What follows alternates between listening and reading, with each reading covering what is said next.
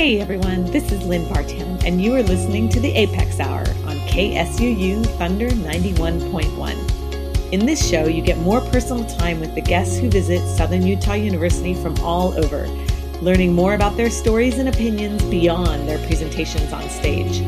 We will also give you some new music to listen to and hope to turn you on to some new sounds and new genres. You can find us here every Thursday at 3 p.m. or on the web at suu.edu slash apex. But for now, welcome to this week's show here on Thunder 91.1.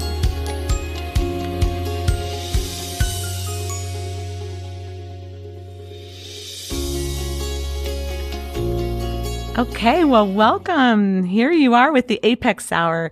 This is Thursday. It's 3 p.m. You're listening to KSUU Thunder 91.1.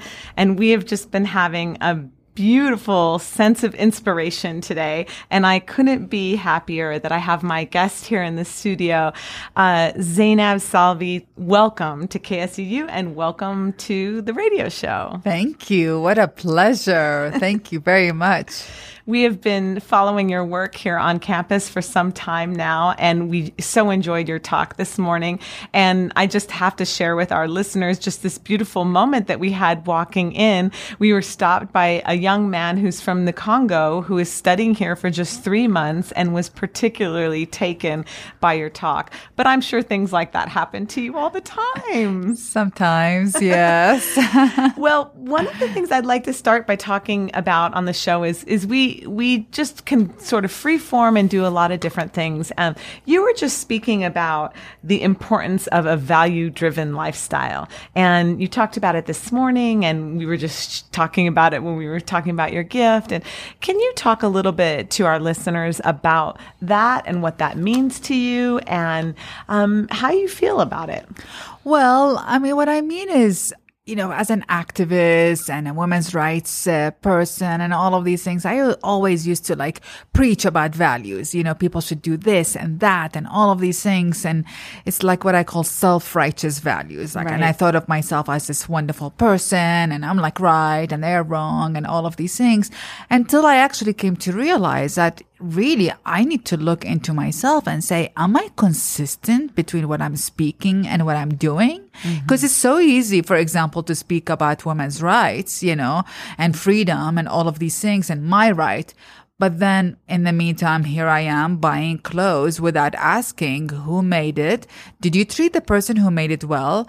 Was were they in a dungeon in some place in a dark place or were they actually paid livable wages not only minimum wages livable wages in good working conditions? For example that's just an example. And i realized no i lived a lifeline a lifetime talking about women's rights and demonstrating all of that but i actually was buying clothes for that's just a simple example right? So buying clothes without consciousness about it. And so i and this is my inconsistencies. I think all of us have this inconsistencies within our lives. We mm-hmm. preach something but we don't ask ourselves are we really really doing what we're preaching mm-hmm. right so if you're against for example you know um, prejudice are you being prejudiced against someone who is not agreeing with your values or selves? You know, it's like, so constantly. So I returned the question. I embarked upon myself, about my, upon my life, trying to change the world and traveled the world and traveled conflict areas from Congo to Afghanistan and Iraq and Rwanda and all of that, only to realize I need to change myself as well. Mm-hmm. That changing the world it entails me really changing the world, not going and talking about it. And that, so now what I call about value driven lifestyle, it means I really go when I mean I love clothes. So when I go shopping, I ask the person who's selling. It's like, can you tell me if they um if how the person who, who made it got paid or did how, what's your ethical values, what your environmental practice? Most of the times people don't understand what I'm talking about, and I was like, well, can you call your manager? And then I like I make a point, and usually if I feel like then if the if the if the corporations know we're asking, they will adjust to us. Yes. You know, we feel that we're victims of all these other people who are making decisions. I'm saying we own it. We take control of our own power and we make changes in our lives. And whether it's governments or whether it's corporations or whether the big bosses or whatever it is, they will actually adjust because they want our, our business and they Yeah. want our voice. So, so instead of wanting to change the world, change yourself and the world shall change around you. I love that. And even with just the fashion thing, I mean, you just start asking questions. I really do. That's Yeah. the way to go. Because Yeah. I'm thinking, I, you know, as this, I mean, I love fashion. Me too. I really do. and so I'm thinking, how can I, how can I implement this a little bit, you know? And if it, if it's that, maybe, well, I can ask questions. I mean, anybody can ask questions. Absolutely. And then I started researching, right? And so, so well, what are the fashion uh, designs that are actually are more environmentally conscious? Now, it is impossible that any brand that is 100% ethical, but there are brands who are trying. And when they see that there is a positive feedback from the customers, they actually, it gives them even more Right. incentives and it brings other brands in it, you know? So now I have like this whole genre of brands that I have to research and, and I have stores in where I am and I know that this store actually has really good values and this store have the, and then sometimes I, it's not a hundred percent process, by the way. of course. But now before I just jump and buy, I really ask myself, I really, really, really do ask like, is this a loving thing to do? I know I really want this shirt, but can I live without it if it's not ethical? Yeah. You know, can I get away with it? Is that just an accessory that I really want out of my own greed in this moment? Or do I need to, uh, the discipline of saying, no, I really want something ethical? And that questioning of myself, uh, it uh, made me actually become more minimalistic, more aware of how I spend my money, more, you know, uh, more, um, what do you, conscious, you know, and it actually became much better for me financially as well, you know, because now I ask myself, do I really need to do that or not? You talked in your talk today about a, a lot about that, about the asking yourself, is this something done out of love or, or does it produce that, that love and all the, the compassion? And, and so you really let that ex- go into all areas of your life. And it, and it has sort of brought about a, a at least materially, a little bit more of that minimalist outlook, it seems. It has. I mean, if I started my life thinking that, you know, dividing the world, they are good. I mean, they're bad. I'm good. Mm-hmm. They are, you know, this culture is oppressive culture. This culture is free culture. This culture is that. That culture is like I divided the world into good and bad, mm-hmm. right? And then, you know, then I realized over time that the people who I thought of as good, Yeah. let's say my community or some, you know, enlightened group of people, actually they hurt me as well. And mm-hmm. there were bad things there as well. And it devastated me because it's like, because I idealized, mm-hmm. you see, I idealized this committee as perfect and this committee as imperfect. This pe- person is perfect and this person is bad, right?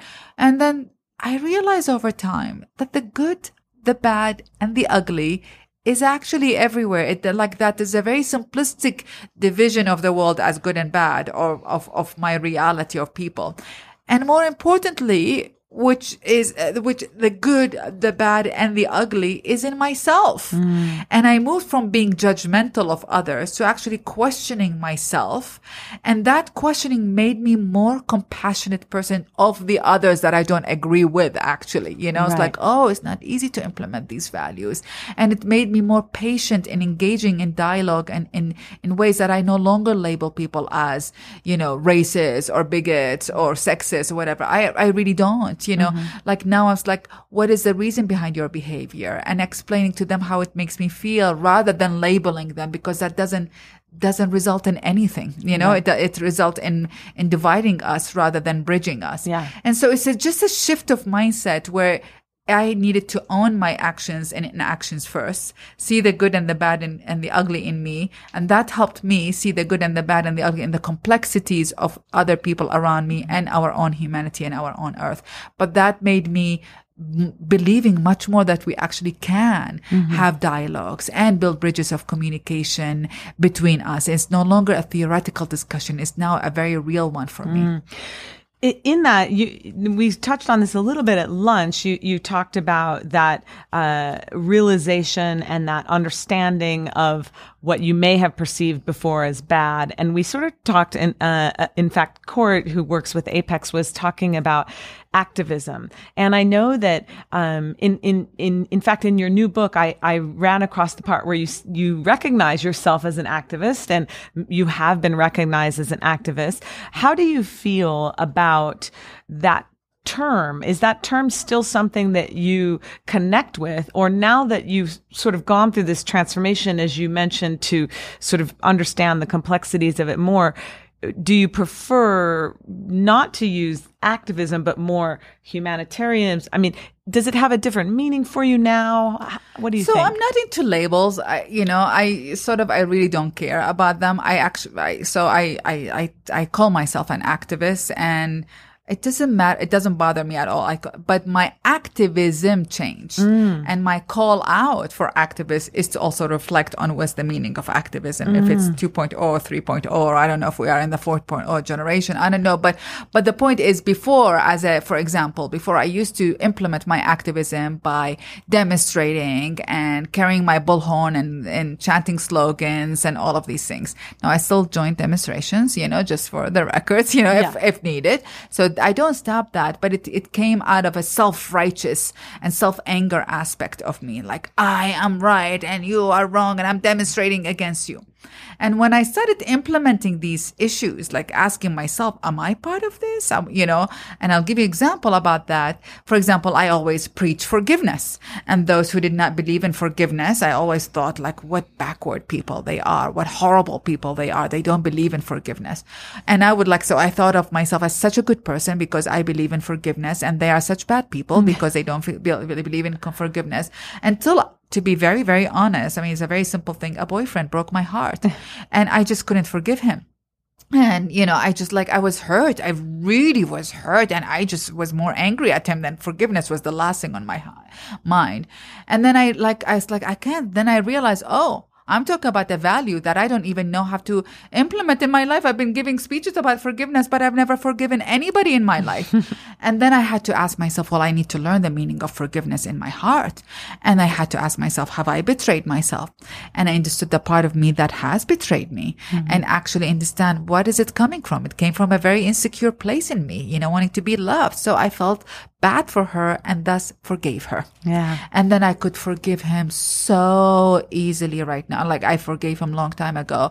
But now when I talk about political forgiveness between right and left, black and white, Hutu and Tutsis, this ethnic group and that ethnic group, I actually really, for me, it's a, it's a meaningful one in my body. So I call my activism now is coming out of the core of my spine rather than the, the wideness of my chest. Mm. It's no longer the slogans is much more the humbleness of, oh, I really understand how hard it is to forgive, but it is possible. Mm. And I really came to believe that we can forgive even when not asked for forgiveness. That's beautiful. I I just love that. I love that your, as you say, your call to activism has taken that transformation and, and how you're recognizing it and putting it out there. So, well, in this show, you know, I'm, I'm in love with world music. And so it's time for our first musical break. Um, all day we've been listening to this great, um, playlist on Spotify called Woman's World. Uh, there's six degrees of global women in music. So it's a great playlist. And what drew it to me is that one of my favorite Brazilian uh, female artists is on there, Céu. And we're going to listen to a song of hers called Comadi. Um, this is the Apex Hour, KSUU, Thunder 91.1. Ponta de lança. Às vezes se de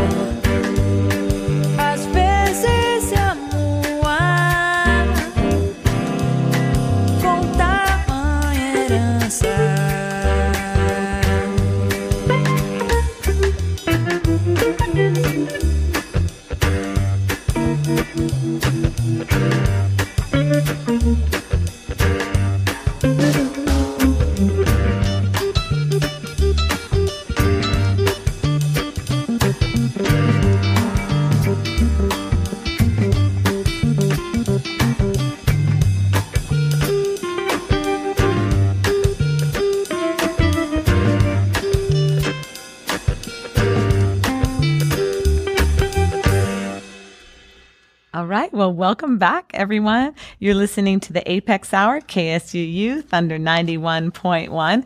We are here in the studio with Zainab Salbi. Welcome back. Thank you. Great to be back. Yay.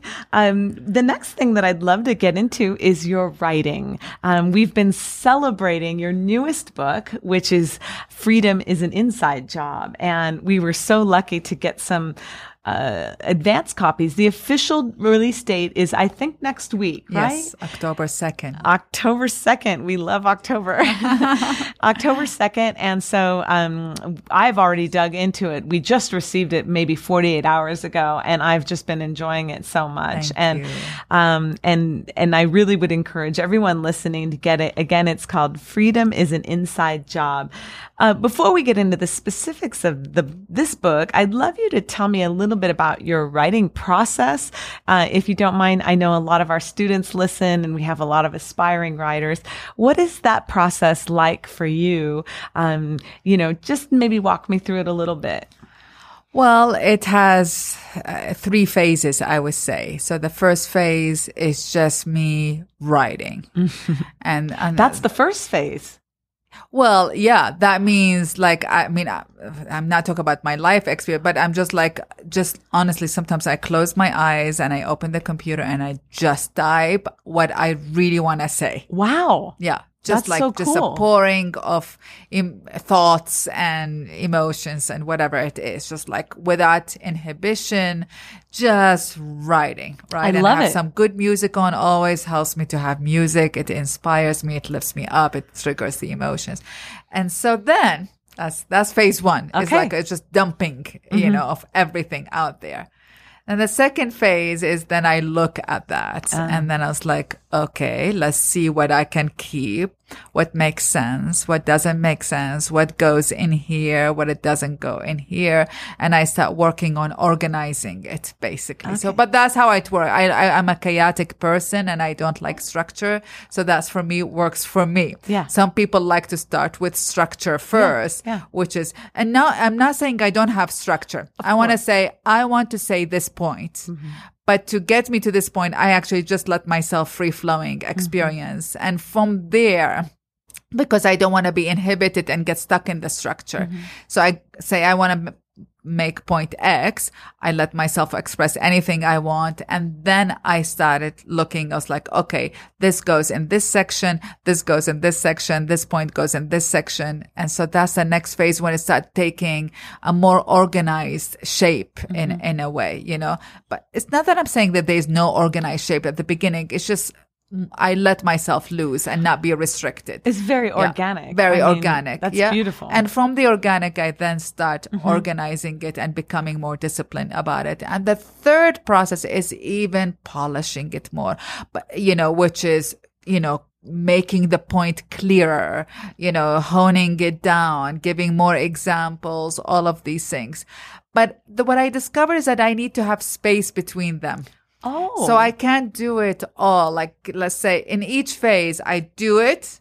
I need to leave. I mm-hmm. need to leave and go and do something else. Sometimes it's about just going and exercising for an hour. Sometimes it's reading a book, cooking, whatever it is, and then coming back to it. And, but it's always, I need a break in between. Sometimes I give myself a few days of break just so I can look at something else and then come back to it, you know, so that, um, that impacting you. The most important thing I think that is weird, but it's real for me is when I'm writing, I can't hear other people's voice. You know, I actually really go into an isolated phase in which I just stay at my place and I'm just in and in myself. And I can stay like days alone wow. you know, just, and I like, I can't, sometimes people want to talk with me over the phone for something else. I was like, I'm so sorry. I'm just in this very inner process that I just cannot, you know, in all my books, you know, I would like lock myself in, in my room and not lock myself, but I mean like hide there Yeah. and just isolate myself from the world. And I'm just going inward completely ah. before then I can come outward out of it. Give ah. myself break, then go back into the inward process. And, and, and that break helps me develop the, what I'm trying to articulate even better. That's amazing. And are you also a journalist, a, a, a journal writer, like a diary writer? I mean, is that something that you do uh, you do this when you're writing for your books and larger projects, but do do you also do it on a regular basis for in just normal day to day work as well? Do you do that stream of conscious writing or is that mostly reserved for the book writing process for you? I used to do the stream of conscious uh, writing on a regular basis. Now I do it only when I feel like it. Because not every day I have some conscious. Some days I'm just numb. Like Yeah. my day is just like, I mean, like there's some my days where my brain is like, zzz, like there's nothing going I know that on, feeling you know? very well. so there's nothing to write about in such days, you know. So I let myself until I'm ready to write, and then I do. I just write it and let it, and and um, and and and I learned that I actually store everything. Um, and that's that's what's creativity. I mean, like I never thought of myself as a poet, for example, ever. And I happen to know uh, Alice Walker, was just like, she's the poet. I'm not, not, absolutely not. And then one day I was just literally meditating and just painting and just like, let, not even, I never, I never even aspired to be a poet, right? But I was just meditating and being and, and painting and suddenly lines started going in my head. Wow. And I just started writing it. And then I called Alice and I was like, I- I'm, I'm shy to tell you this, but like, is this poetry? Is that okay? And she's like, yes, keep going. So if you tell me to write a poem now, I cannot. But sometimes I'm playing, I'm doing something fun and phew, it comes. So I know I'm a big believer that we need, if you, for any creative person, whether you're a writer, a musician, an art, any artist, uh, the, the free flowing, the creativity, the juiciness, they're not being stuck that I have to deliver that. Mm-hmm. Actually, the playfulness, the rest, all of that, living life mm-hmm. is part of the sadness. Oh, it, it brings a lot of creativity. Yes. So now, like, I need these things, especially sadness. It's funny. It's like when I'm like, and there's happy phases or I'm just happy. I was like, oh, I really need some sadness here. There's not creativity in here. So it's like, you know, you let yourself feel all of it in order for that juicy stuff to come out. Ah, that's beautiful.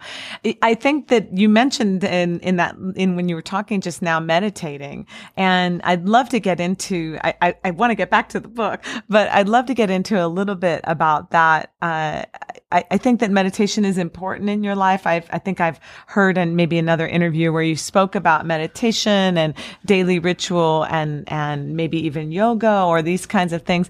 Tell us a little bit about that, that inward work and, and how that works for you and uh, all that. Well, I, I do do all of these things, but I also, as I said, I'm like not a, a routine kind of person. So I do them and I drop them and I do them and I drop them. And I learned the following. Oh, what I can tell you is that I used to create spaces for what I call self care. So however you self care. So sometimes there are years in which my self care is an hour at the gym. Uh-huh. Right. And sometimes my year of self care is yoga and meditation. Oh, okay. So I change the, the, the patterns mm-hmm. basically, but there must be a Zainab time Right. every day that is mine and no one can take it away from me. Because this is what the biggest thing I learned in the process of writing Freedom is an inside job that I am the cake of my happiness. Ooh. No one can give it to me and no one can take it away from me. People in my life are the cream. There's oh. chocolate cream, there's vanilla, there's strawberry. They make myself indeed happier or more delicious cake. Yeah. And they can, if they go, it's less delicious cake, but the cake is me. Oh, you know, I it's like it that. changed my own perception. But there so has to be a cake time every day, you know, which is only me. And that rotated. So yeah, I used to take retreats and now I take, used to take classes and sometimes I don't. So I learned that as long as I have this, I allow myself time to think and do nothing. And that nothingness, which is meditation, mm-hmm, basically, mm-hmm. you know, could come in any shape, way, or form. However, whatever your hobby is, if you're painting for four hours, that is the nothing. Like Yeah. you're not thinking. Mm-hmm. Sometimes I live in New York, so it, there's a lot of transportation involved in the car or in the bus or in the subway.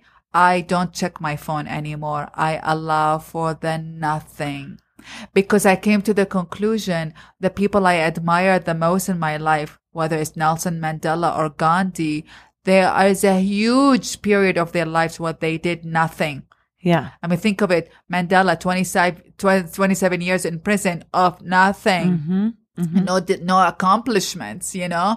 Uh, Gandhi used to spin cotton for six hours a day. That was his meditation. Oh. Nothing is, is mm-hmm. where you allow your brain to not think and to rest.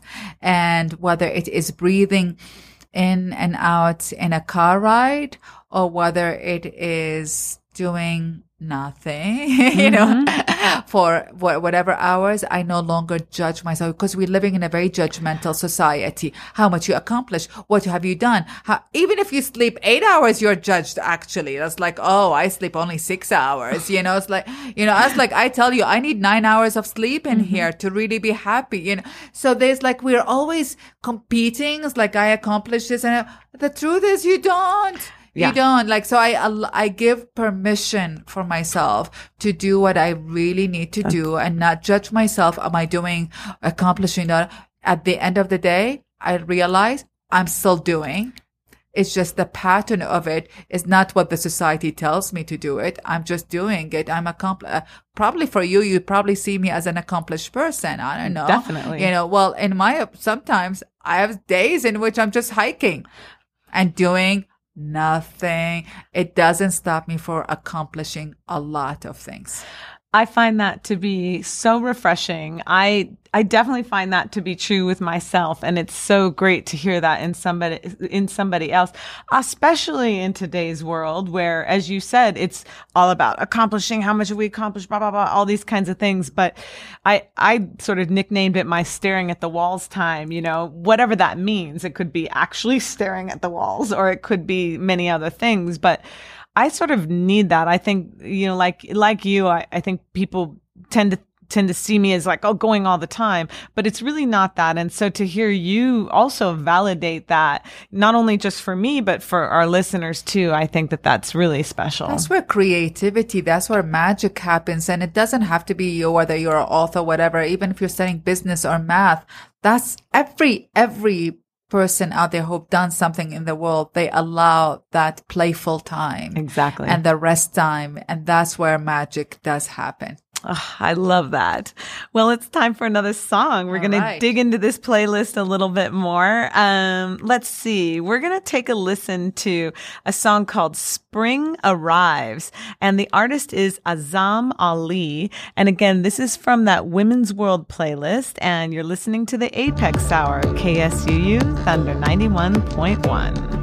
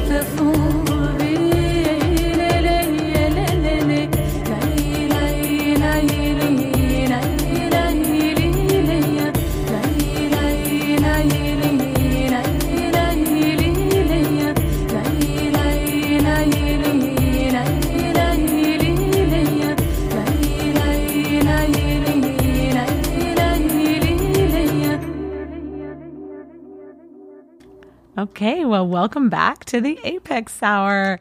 Um, we were talking here with Zainab Salbi about her new book, Freedom is an Inside Job. And I'd love for you to tell our listeners a little bit more about the book. I think we've sort of been talking the topics of the book. But if you wanted to go into a little bit more detail, um, I know it's the the week before it's coming out, and so hopefully we'll inspire some people to check it out. But tell us a little bit more about what this particular book is about. Well, you know what? It started with me meeting a woman in Congo. Ah. And she said, I, she told me about the horrible story she's gone through, ma- gang raped of her and her daughters. And at one point she looked at me and she said, I never told anybody but you my story. Wow. So I tell her, I was like, so look, I'm a storyteller. Should I, I- which I tell other women stories. Should I keep yours a secret? So she looks at me and she said, if I can tell my whole story to the entire world, I would. So other women would not have to go through what I have gone through. Ah. But I can't. You can. You go ahead and tell the story. Now that really was the most humbling moment in my life because I realized I've been claiming I'm a women's rights activist talking about other women and like we talk about her stories easily, but I really never owned what she's t- trying to say, which is a connection between an individual story and the collective story. That if I break my silence, maybe other women would be spared from the pain I went through. And I realize even though I'm the humanitarian who is helping her and she's the poor woman I'm helping, she actually has much more courage and consciousness than I did. And I was hiding behind the victim story, the other women's stories. I see. So I realized I actually no longer can talk about being women's rights or valuing these values if I actually don't own my own voice.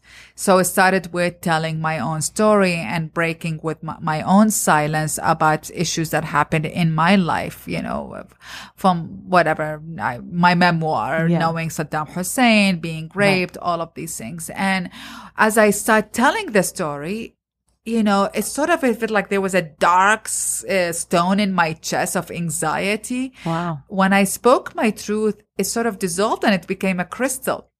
So I was like, oh, this feels great. This telling the truth feels really good. and I actually was like, the, I, I was keeping myself in my fear. I was the fear and I was the prison guard that keeps it as mm. well. So then I was like, oh, so where am I not in truth in my life? So I start looking at my relationships. And it's like, and I vet through them. This is, I'm truthful in here. This is no longer in my truth. Mm. I start looking at my work and saying, am I in truth in my life? And then I start looking into my own back history, like my own behavior towards other people and start saying, am I in truth in my life? And so it's like it became an inward journey. And every time I go about it, it be, is hard. I struggle. I care. I like, I cry. I was like, I'm like working on myself, but then I come out freer, happier, stronger. So my line became was like the taste of freedom. Uh, uh, the journey of freedom is actually hard. But the taste of freedom is so delicious mm. that it is actually worth going through that hard, hard journey. Mm. And so then I kept on looking in myself and my, and myself is an activist and myself is someone who travels around the world to help and care about women's rights all over the world. And then it's like, sort of it became an, from an outward value to an inward value to then an outward value. So now I do talk about forgiveness and beauty and, you know, success, but it, it- these notions got redefined in the process, you know, mm. from an inward journey and then outward. So that's what I'm, that's what the book is about is that if we really want to live, if you, whoever you are, want to really be happy and see happiness and see a world in peace, then find the peace inside you. If you really want a fair, have a fair and just world, then make sure that you are living a just and fair life inside you. You is this is a relationship between you and you, you know, and mm-hmm. then you and the front, the relationships right in front of you, right? So it's like it moved from this mega concept to a very personal concept. And then now I still work in the world. Yeah. But my, my views and my values and my nego- my engagement with people who I don't agree with, whatever, has become much more compassionate and much different. But it's different. So I like one story is I thought I used to think I'm ugly. And then I tried to like put the makeup and the clothes and all to hide. And then the only way I could actually understand that I was beautiful was through a very simple exercise, meditation exercise that a woman showed me to meditate in front of my bathroom mirror. Like it's like no exotic places or exotic clothes. Yeah, to- I was- finally I realized, oh, I'm done beautiful. But it took like decades of my life to realize I'm beautiful and it's not some retreat. It's my bathroom mirror that helped me do that. And I talk about these things in the book. I see. That's I can't I can't wait to read the rest of it. I was only able to get, you know, a partial way through it, but eh, when you started to do this process and realize that you wanted to do this process, uh, start this this this journey of of questioning or redefining.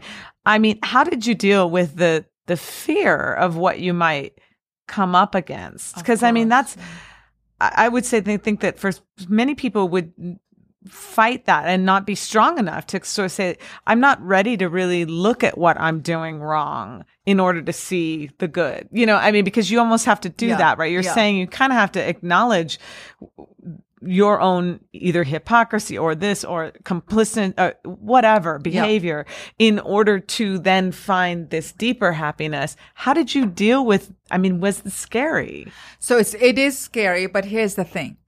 If you don't deal with it, it comes and haunts you anyway. You know, to quote Wilma Mankiller, an indigenous woman who said, like, it's like you have a dark horse and a light horse in the carriage of your life.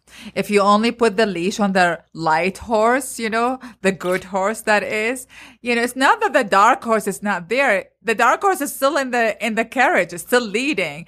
It's just you don't have control over it. So it's constantly like, "Eh," you know, and it Yeah. takes a turn and it's like, oh my God, did my anger just show up?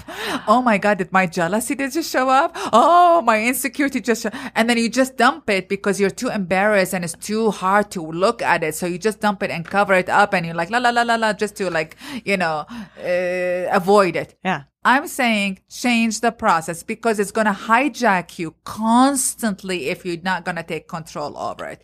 So yes, putting the leash on the dark horse is a hard process because the dark horse is disobedient and has insecurity, all Wild. that, right?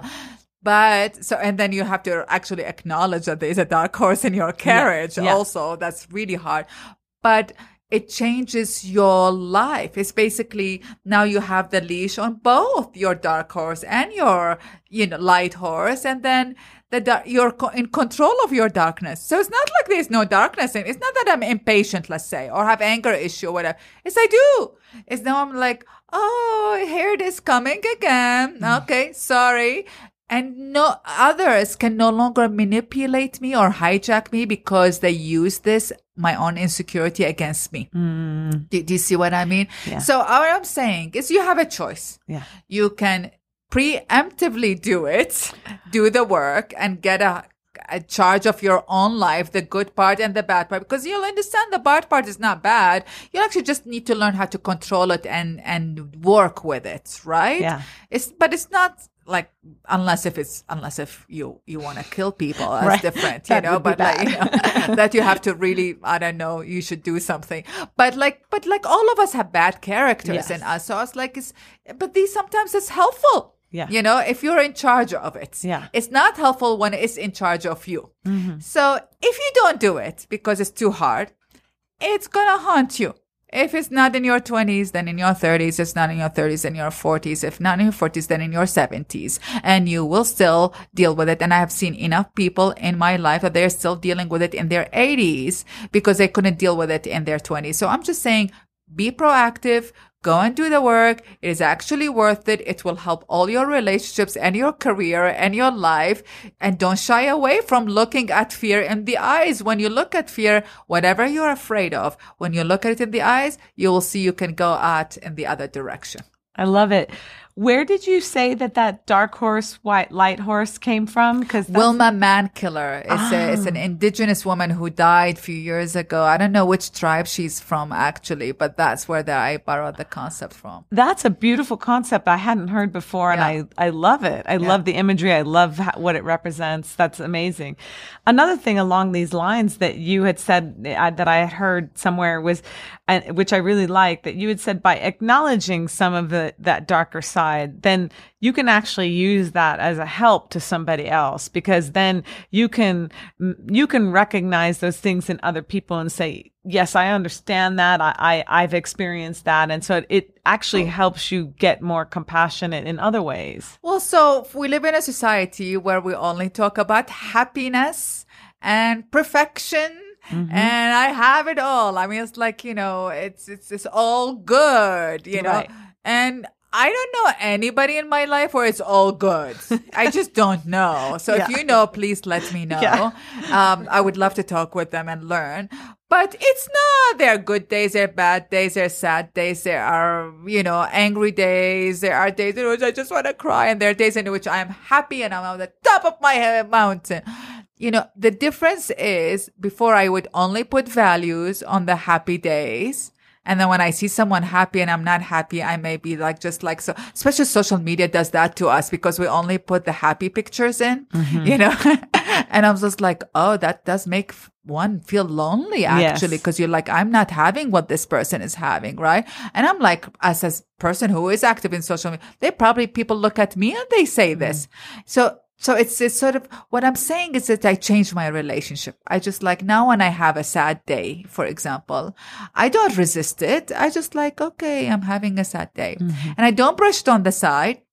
I actually learn myself to feel it. Okay. Or less, less lo- loneliness is a good one. You know, I like let myself feel loneliness and I mm-hmm. was like, okay, I'm very lonely. I'm feeling very lonely and I just get even choky talking about it, you know? Mm-hmm. And so I let myself and I was like living my life of how loneliness and as I said, understanding the feeling and my muscles and my heart and all of it. And then over a week, you know, it goes. I, it, it like, oh, I'm not lonely. yeah You know, it's like, oh, this is not so bad, actually. Right. This is actually really good. You know, I don't mind it. It's really good. And then, Lord and behold, you know, you're no longer lonely and people come in your life and all of these things. The only difference is that instead of panicking at that, about that negative feeling, I took it on. And taking it on, you actually learn about it. And that learning not only help liberates you from it, from its fear, also, but it also, next time I see a someone, someone who's lonely or someone who's insecure or someone who's doubting themselves, I actually talk about uh, also, I, I know that feeling. Yes. I don't, I don't like, I understand the meaning of that feeling in my muscles. So my discussion with them now is compassionate discussion is out of understanding and it's out of like really patient because I know what that feeling is. Is It's really awful. You know, it may be different than theirs and its meaning in my heart, but I understand it in my heart. And that creates a new relationships and new compassion and new diet, compassionate conversations because you're more empathetic and more vulnerable actually. And vulnerability allows people to also show their own vulnerability and it allows people to open up. And that's the secret of getting away from loneliness to start with. Yeah. There you go. That is all, all this work that you've done and all of these things and and especially the journey in, in compassion i think is what makes you such not only an amazing writer and speaker but i have been completely ensconced in in your tv shows in the in the shows in in the the project the zainab salbi project. And uh the in particular uh, the subject matters are so engaging and and and um s- they soak you right in. But the way that you interview and the way that you speak with people and the way that you draw them out is uh, really extraordinary. And and j- just not only inspiring but but that ability to just go right in with them and also to draw them out.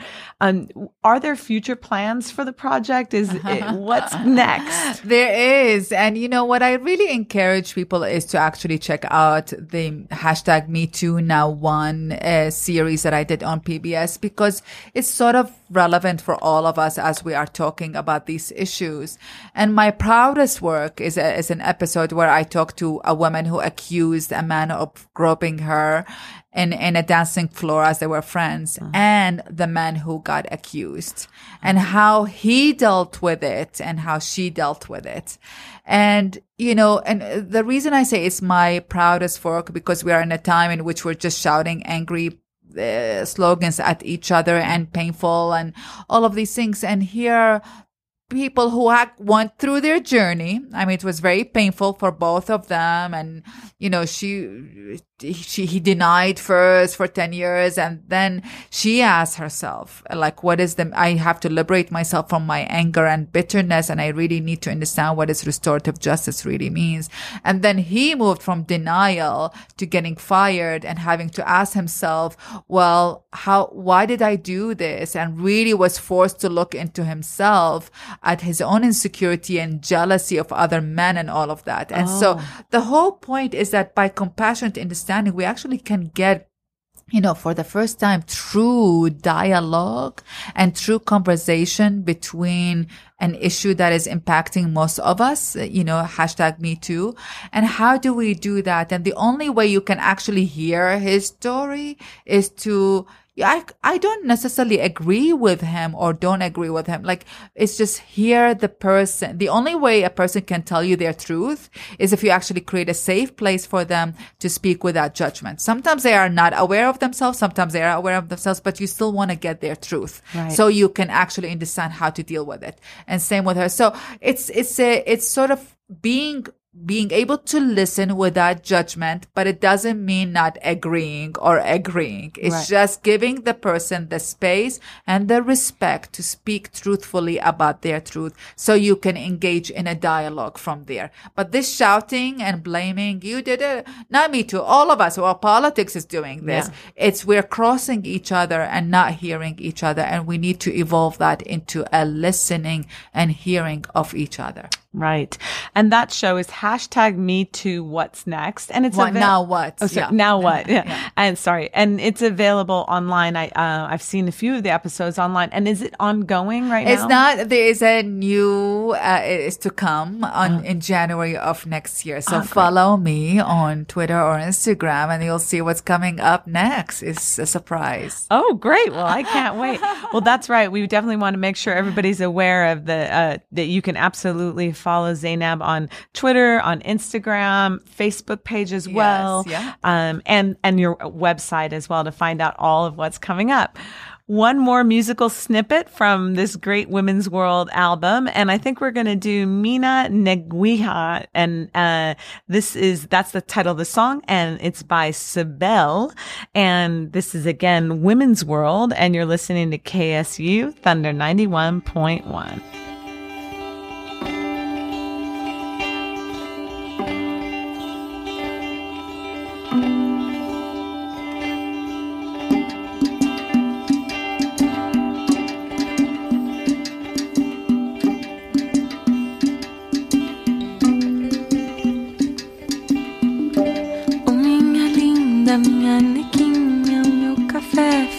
sozinho.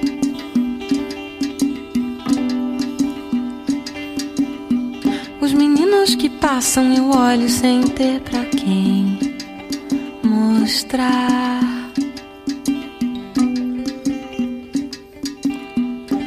Oh, minha linda, minha neguinha, histórias que eu conto no vento. Eu me sento aqui pra ladainha.